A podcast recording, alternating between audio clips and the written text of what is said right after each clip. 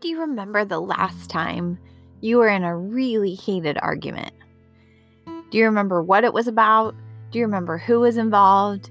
Do you remember how it ended? I think that conflict gets a really bad rap, and that is why I'm so excited to jump into this chapter. I once had a student look at me at the end of a semester and say, I don't know if this makes any sense or not but it's as if we can all kind of disagree and still be friends. I want you to know that when you look at this chapter, it's going to give you sort of a 10,000 foot view of conflict. It's going to define what it is, and it's going to explain some different styles. It's going to show you what it looks like sometimes in different relationships.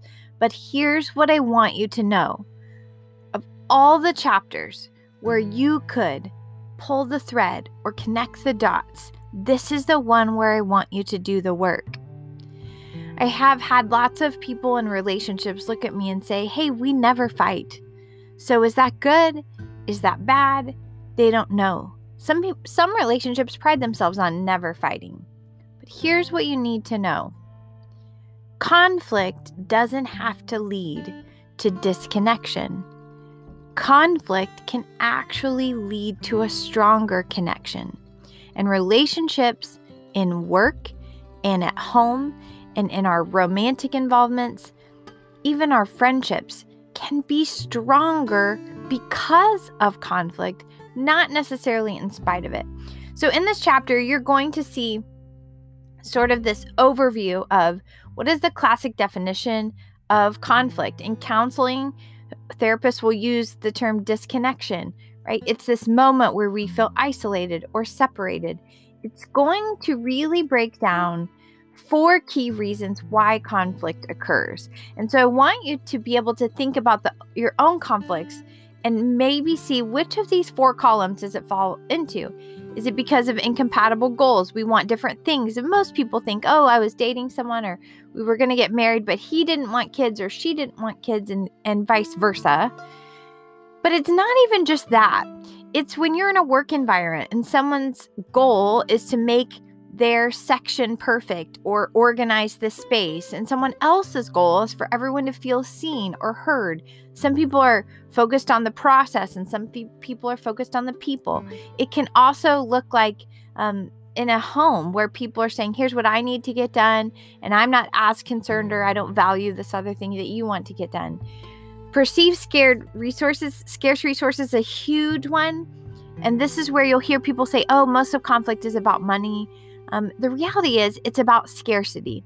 So, a lot of our conflict has to do with I don't have enough time, I don't have enough money. And that leads me to get frustrated with everyone who's sort of taking any of my resources because I don't function from a good place when I am functioning from a place of I don't have enough. There is a great book um, that Brene Brown talks, Dr. Brene Brown talks about that that really is sort of this it's called The Soul of Money by Lynn Twist. And it says, We live in a culture that from the moment we wake up, our first thought is, I don't have enough time. I didn't get enough sleep. And then it transitions to, I don't have enough. I don't have enough. And sort of this idea of a hurried life, she says, actually leads to long term dissatisfaction or unfulfillment.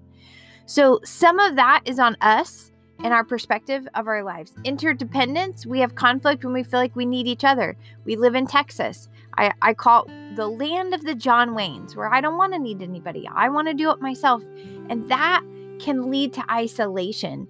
And then there's inevitability. And that is just the reality that because we live and we breathe and we take up the same space, we will have conflict. It is inevitable. That is one of the core tenets I want you to walk away with it's inevitable. So the first time you have a conflict with your boss or with your partner or with the family member, you can't say, "Oh man, we we must not have a good relationship."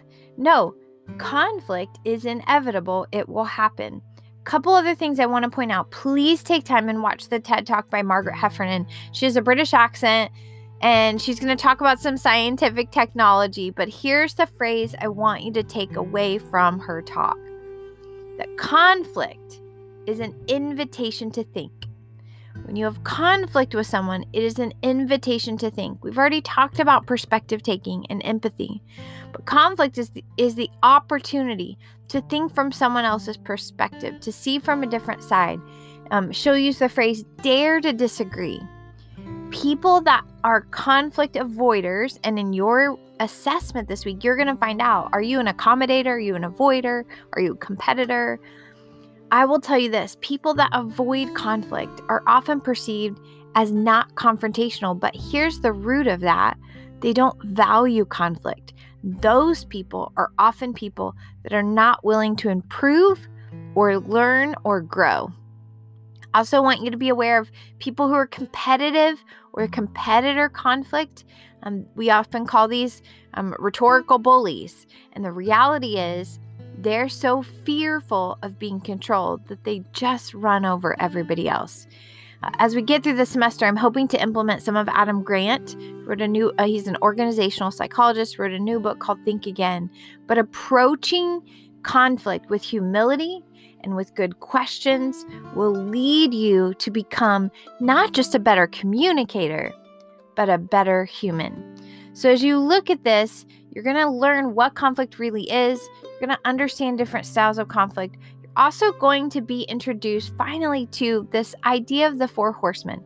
I have a video, there's a cool graphic to help you understand it on a little bit deeper level, but I really want you to jump in because your research paper is going to be about these four horsemen of the apocalypse and you're not going to have to apply it to your own life you're going to get to to utilize media and so i want you to see how they've used this process to show us relationships maybe forming and unraveling in a television show or in a movie. So you're going to identify for this week's Reflect and Response a movie where a relationship fell apart and a mm-hmm. couple of those places where they were critical or they were defensive or maybe they stonewalled the other person, just shut down altogether.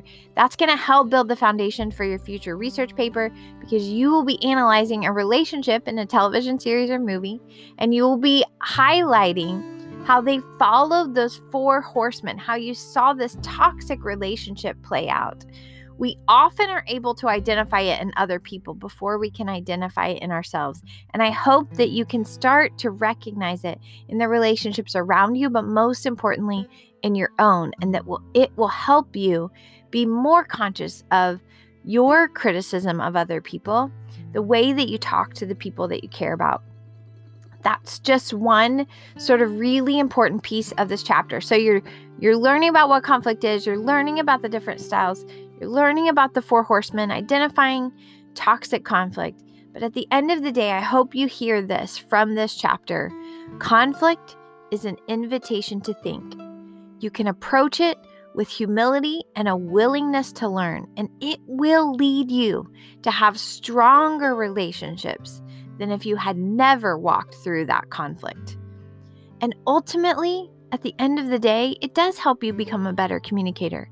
But when you're willing to do this, I believe it also helps you become a more confident, a more intelligent, a more stable human being. So enjoy this chapter on conflict.